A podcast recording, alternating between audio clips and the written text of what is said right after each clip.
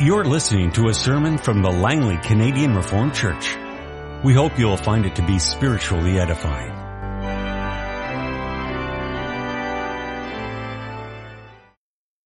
Let us open Holy Scripture and read from God's Word, again from the New Testament, from the Gospel according to Mark, chapter 15. We read from verse 1 through verse 26. Very early in the morning, the chief priests with the elders, the teachers of the law, and the whole Sanhedrin reached a decision. They bound Jesus, led him away, and handed him over to Pilate. "Are you the king of the Jews?" asked Pilate. "Yes, it is as you say," Jesus replied. The chief priests accused him of many things. So again, Pilate asked him, "Aren't you going to answer? See how many things they are accusing you of." But Jesus still made no reply, and Pilate was amazed. Now it was the custom at the feast to release a prisoner whom the people requested. A man called Barabbas was in prison with the insurrectionists who had committed murder in the uprising. The crowd came up and asked Pilate to do for them what he usually did. "Do you want me to release to you the king of the Jews?" asked Pilate, knowing it was out of envy that the chief priests had handed Jesus over to him. But the chief priests stirred up the crowd to have Pilate release Barabbas instead. "What shall I do then with the one you call the king of the Jews?" Pilate asked them. "Crucify him," they shouted. "Why, what crime has he committed?" asked Pilate. But they shouted all the more, "Crucify him." Wanting to satisfy the crowd, Pilate released Barabbas to them. He had Jesus flogged and handed him over to be crucified. The soldiers led Jesus away into the palace, that is, the Praetorium, and called together the whole company of soldiers. They put a purple robe on him, then twisted together a crown of thorns and set it on him. And they began to call out to him, "Hail, King of the Jews!" Again and again they struck him on the head with a staff and spit on him. Falling on their knees, they paid homage to him. And when they had mocked him, they took off the purple robe and put on his own clothes. Then they led him out to crucify him. A certain man from Cyrene, Simon, the father of Alexander and Rufus, was passing by on his way in from the country, and they forced him to carry the cross. They brought Jesus to the place called Golgotha, which means the place of the skull. Then they offered him wine mixed with myrrh, but he did not take it. And they crucified him. Dividing up his clothes, they cast lots to see what each would get. It was the third hour when they crucified him. The written notice of the charge against him read, "The King of the Jews." The text for the sermon is from the scripture reading from Mark chapter 15 and the verses 6 through 15. We have read those verses already, so we will not read them again. Congregation of our Lord Jesus Christ, whenever we come to these portions of scripture, the ones which have to do with the suffering of our Lord, His passion, there are two questions we can ask as we read these things about Him, our Savior. The first question we can ask is, what's going on? What's going on? And the second question we can ask is, what's really going on? There are the things that we can see happening, that we can hear are happening. And then there are also the deeper things that are happening in the things that are happening. And sometimes in the gospel narrative, the Holy Spirit deliberately reminds us to think in these terms. Sometimes, not so much in the gospel according to Mark, perhaps more in the gospel according to John, we can read something to the effect that this was to fulfill the scripture, and then a scripture text follows, a quotation from the Old Testament. We can see one instance of this in the The Gospel according to Mark in chapter 15 in verse 28. Verse 28 is in the footnote of the NIV. It's just after where we left off with the scripture reading. We read to verse 26 and then verse 27. They crucified two robbers with Jesus, one on his right, one on his left. So that's what they were doing. They crucified the Lord Jesus. And then we read in verse 28, which is a footnote, and the scripture was fulfilled, which says, and he was numbered with the transgressors. So there we read in scripture itself that we should realize there's more there than meets the eye. It's not just about what people are doing to the Lord Jesus. It's about what God is doing in and through these people to fulfill the scriptures for our salvation. God fulfills the scriptures through and in spite of sinful people doing wicked things to and with his Son. Those people who are accusing and attacking and finally killing Jesus, they aren't thinking to be fulfilling the scriptures, but that's exactly what they are doing by God's design, according to his purpose. There is a beautiful text in the book of Acts, Acts chapter 4, beautiful text that we could generally keep in mind in connection with all of this. Acts chapter 4, the church in Jerusalem, after quoting Psalm 2, why do the nations rage and the peoples devise vain things? Church in Jerusalem says, for truly in this city there were gathered together against your holy servant Jesus. They are praying this to God. There were gathered together against your holy servant Jesus, whom you anointed, both Herod and Pontius Pilate, along with the Gentiles and the peoples of Israel. So all these people banded together against Jesus to do whatever your hand and your purpose predestined to occur. So those people all were doing their thing while God was right there doing his thing all the time. And this is a comforting truth for God's people, for us also, all the time. It was a comfort for the believers in the church of Jerusalem, Acts chapter 4. They were also being persecuted by the authorities, just like Jesus was. But they knew in their persecution, God is not absent. God is not absent from this.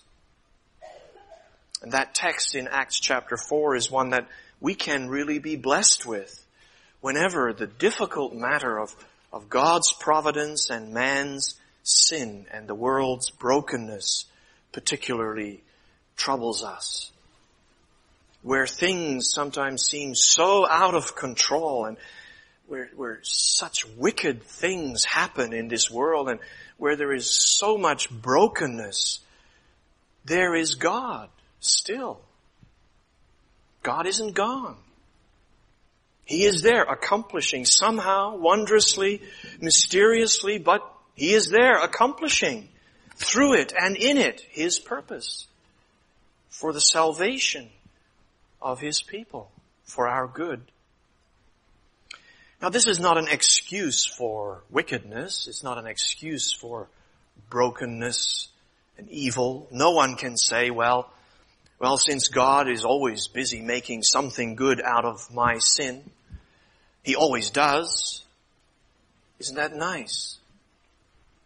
Maybe if we sin the more, God can do more of his thing that he does so well. Believers don't think or speak that way. But this is still comfort for the believers in Christ in the midst of sin and its great misery. God is working for our salvation all the time, in everything, in every place, in every circumstance. And this is something we see in Scripture most wondrously in the Passion narrative, in the revelation of God's Word concerning the suffering of his Son, our Lord. And so Mark chapter 15 and the text. We want to keep in mind the two questions. What is going on? And the second question, what is really going on? And as we look at what is happening on the surface, the things that we see happening, there are some questions that we can ask as we look at what the Word of God says. The first question we want to ask is, who is in charge? It's Pilate's courtroom, Pontius Pilate, the Roman governor. It's his courtroom.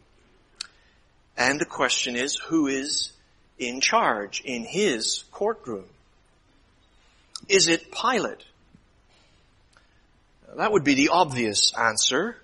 Pilate, the Roman governor, his court, he's in charge. But is he? Is he? Does he have control of this case? Does he have control of his court? Does he have control of the outcome? See, there's also the crowd. There's also the crowd to whom Pontius Pilate seems to defer. The crowd whom he wants to satisfy more than he wants to satisfy justice. But besides the crowd, there's also the chief priests. The chief priests who are sort of pulling the strings on the crowd.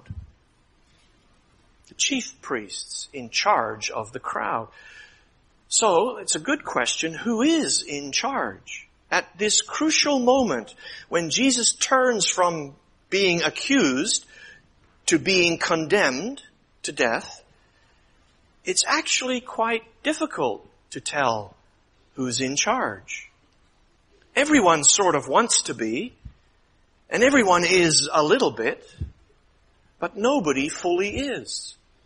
The chief priests want to do their thing with Jesus more than anything else, but they need the crowd, and they need Pontius Pilate to do what they want. The crowd wants to do its thing, but the crowd is controlled by the chief priests. And the crowd depends on Pilate to do what they want. And Pontius Pilate, he doesn't want to do what he does in the end. But he still does it in the end. He's forced by the crowd who are controlled by the chief priests. Pilate had the ultimate responsibility in his courtroom, but he didn't really want the responsibility for all of this at all. We know from elsewhere in Scripture that Pilate actually washed his hands, literally, of this whole Jesus business. I am innocent of this man's blood. It is interesting to note that though the whole event is taking place, at least in the text, is taking place in Pilate's courtroom, in the center of the text, the verses we've chosen, verse 10 and again in verse 11, the chief priests play the crucial role. They are behind the scenes, but they are not really behind the scenes. They are there pulling the strings. They are actually at the center of Pilate's courtroom. So in terms of what's going on, we see that there's this strange power play going on, where no one is really in charge, and yet everyone has their hand in Jesus' condemnation, with the chief priests, the leaders of God's people, central in Pilate's court. Second question we can ask, in terms of what's going on, is who is on trial? Who is there in Pilate's court on trial? We would say, well, Jesus is on trial. But we notice that Pontius Pilate, who is the judge, does not call Jesus by name at all. 3 times already in verse 2, and then 2 times in the text, in verse 9 and again verse 12, Pilate does not call Jesus, Jesus. He calls him the King of the Jews. That's the only way that Pilate refers to Jesus, the King of the Jews. And it's a title that runs through the rest of the chapter as well. We read some of that. Now, when Pontius Pilate, the Roman governor, says that, when he says King of the Jews to Jesus, we should know that he doesn't mean it at all. He doesn't mean it. If Pilate thought Jesus really was the King of the Jews, Pilate would have had no doubts about condemning and crucifying Jesus. He had to. Any would-be self-made king of the Jews had to be removed. But when Pilate wants to release Jesus, that's what Pilate wants to do more than anything else. He wants to get rid of Jesus by releasing him. When Pilate wants to release Jesus, whom he calls King of the Jews, then we know. And we know he calls Jesus King of the Jews only in mockery. Only in disgust. He doesn't mean it. He has contempt. He has contempt for the Jews and for Jesus. And by calling Jesus King of the Jews, he's actually rubbing it in the Jews' face. It's kind of like, look, Jews, here is your king. Of course, when Pilate keeps calling Jesus the King of the Jews, it has the effect of agitating the chief priests and the crowd more and more. Because Pilate calls Jesus King of the Jews are more sure than ever that they want Jesus gone. Preferably humiliated, crucified. The Jews are also disgusted with Jesus, whom Pilate mockingly calls the King of the Jews. So you see how this title, King of the Jews, how it works in Pilate's court. No one believes it. Not Pilate, not the chief priests, not the crowd. It's only in Pilate's court, it's only a title of disgust for Pilate, for the Jews alike. This title for Jesus causes the whole thing to escalate to crucifixion. This mock title from Pilate is intended to make such a sorry picture of Jesus that Pilate can just hand him back to the Jews. But this mock title from Pilate's mouth has the effect of making the Jews want nothing more than that Pilate and his Roman court finish Jesus off very quickly. Pilate doesn't want this Jesus, nor do the Jews. So altogether it becomes a rather pathetic, sorry, and wicked event with Jesus in Pilate's courtroom. No one is really in charge, though everybody is a little bit.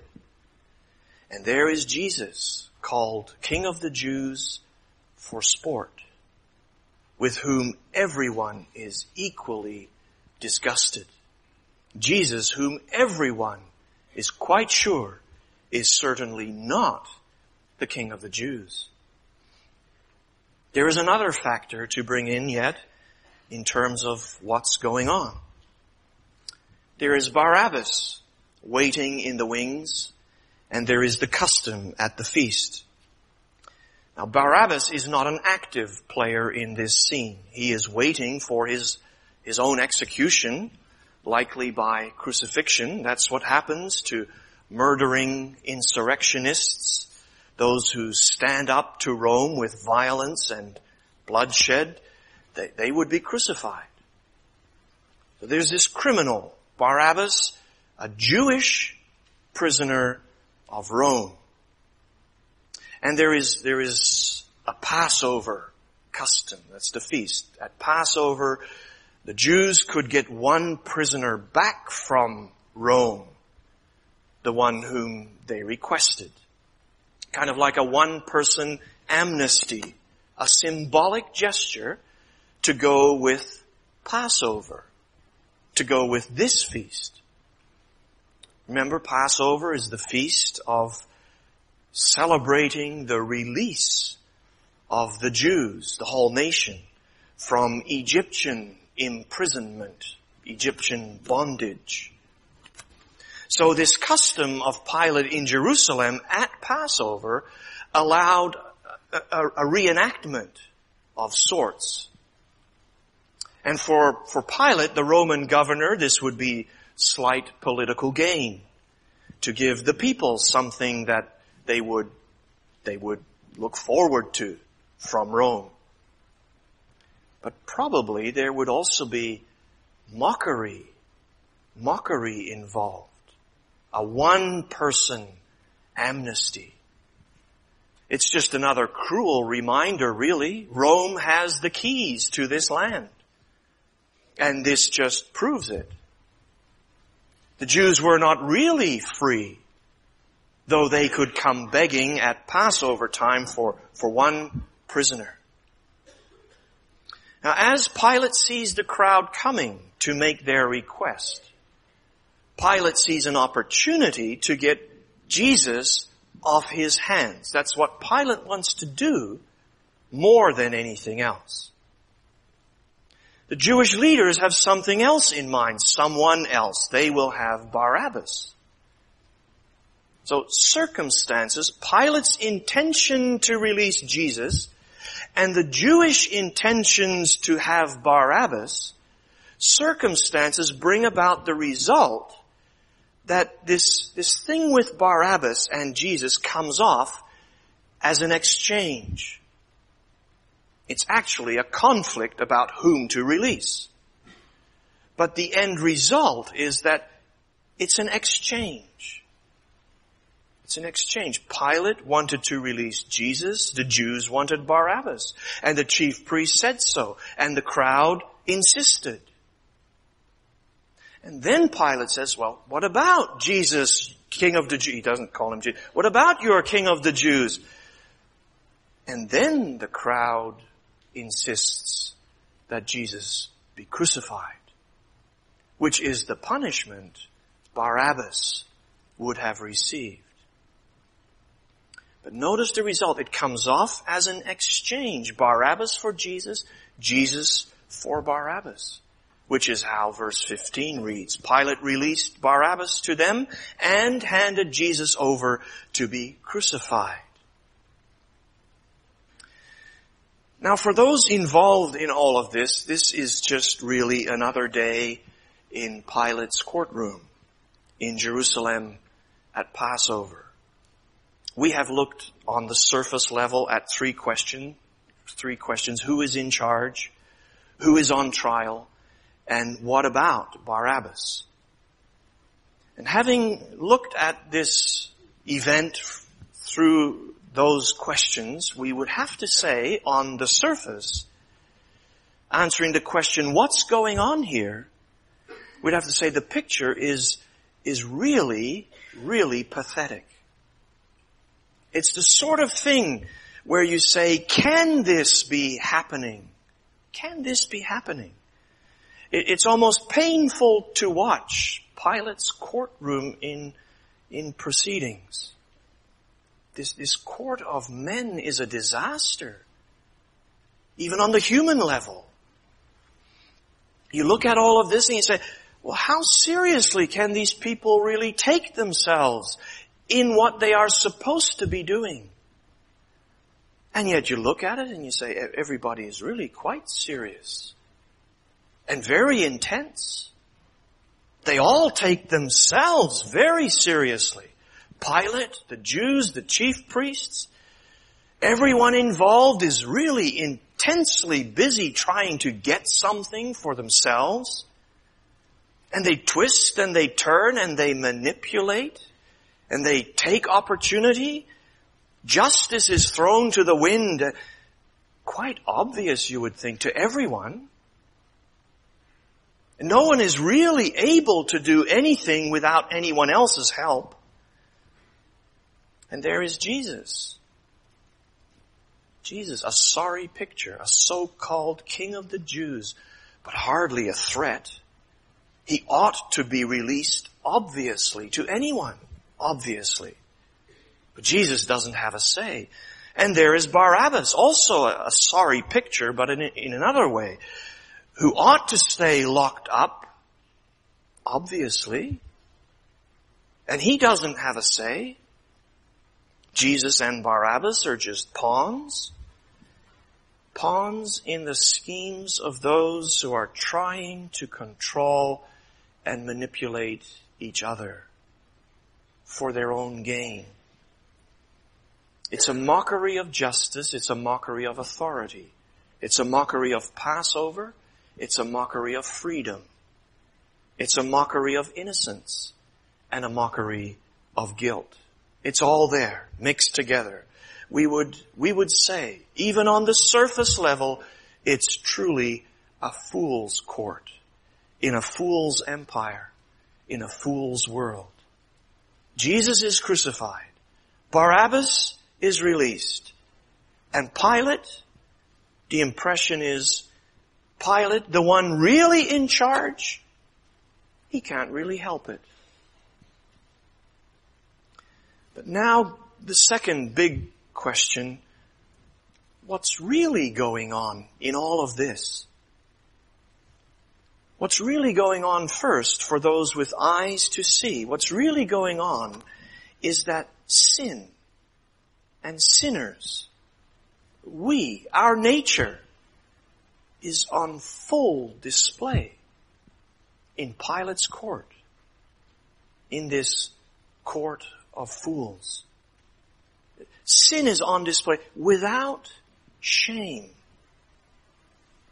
Sin and sinners who take themselves so seriously, sinners displayed as utterly wicked and utterly foolish in all their wickedness, and no shame for all that. This is what sin looks like when it's all piled up at the center of history, at the cross of Jesus Christ. It is so pathetic and so inexcusable. At the same time, our scheming, our contriving, our manipulating sin, our self-serving, all on display. And there is the sense sinners can't help themselves in their foolishness. And yet at the same time, they are entirely blameworthy, culpable. It's not like no one had a way out. Have a look at Pilate's court and we see ourselves. We wonder when we read this from a bit of a distance, we say, how can this ever be the stuff that world empires are made of? And yet this is exactly what world empires are made of still today. We don't have to look so very far. The world of sinners is a fool's world and very wicked. And it's our world. And it's our wickedness. Thank God that's not all that's really going on in Pilate's court. It is a crucial moment, the moment where Jesus turns from accused to being condemned to death. The whole crucifixion of Jesus turns on this event. It's important. So what's really going on in Pilate's court? Look again from the perspective of the three questions. Who is in charge? Jesus, the King of the Jews. He is in charge. He is on the way where he has to be by God's decree for us. Jesus is in charge. Who is on trial? Jesus is on trial. The condemned King of the Jews, the one at the head of the people who must be there under judgment for the people as their king, What about Barabbas and the feast? It is the great exchange. The great exchange. The one for the other. The innocent for the insurrectionist. It's the great exchange that sets sinners free. See what's going on and what's really going on. Do we see it? Do we really see what we are looking at? Jesus, the King of Israel, the Son of God, is working in control. He is opening up the way for salvation for sinners. The King of the Jews is in charge. The King of the Jews is also on trial. The King of the Jews goes in the place of the rebel.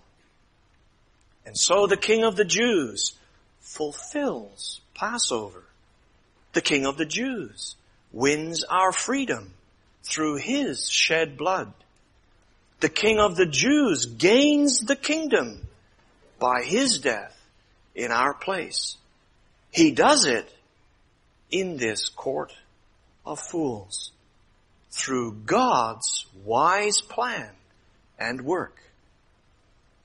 And there is no one who did not have a hand in it. Rome and Jerusalem. Rome and Jerusalem conspired together. The King of the Jews, disgusting to Rome and Jerusalem, to us, we esteemed Him not. He went alone for all. There was no one in that court of fools who had the sense to say, but wait a minute, what are we doing? No, the King went all alone. But it had to be for the salvation of the world, Rome and Jerusalem. For the salvation of fools. For the salvation of sinners. For the salvation of us, rebels against God. And so God's wisdom and purpose trumps everything in Pilate's court, through Pilate's court. What was going on? Well, sinners are vying for self-serving power, self-preservation, playing with other people's lives and perverting justice, as sinners will always do. That's what was going on. What was really going on? God in Christ, the King of the Jews, powerfully and wisely and graciously giving Himself a gift to us, sinners, in this great exchange in Pilate's courtroom.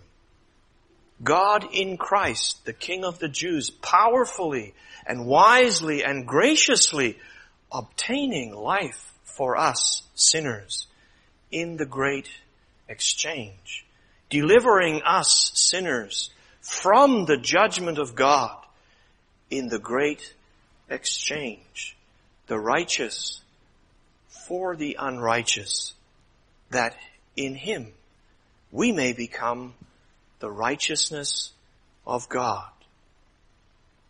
See what's going on. Perceive what's really going on. And worship the Lamb who was slain and now lives. Amen. This has been a sermon from the Langley Canadian Reformed Church. For more information, please visit us on the web at www.langleycanrc.org.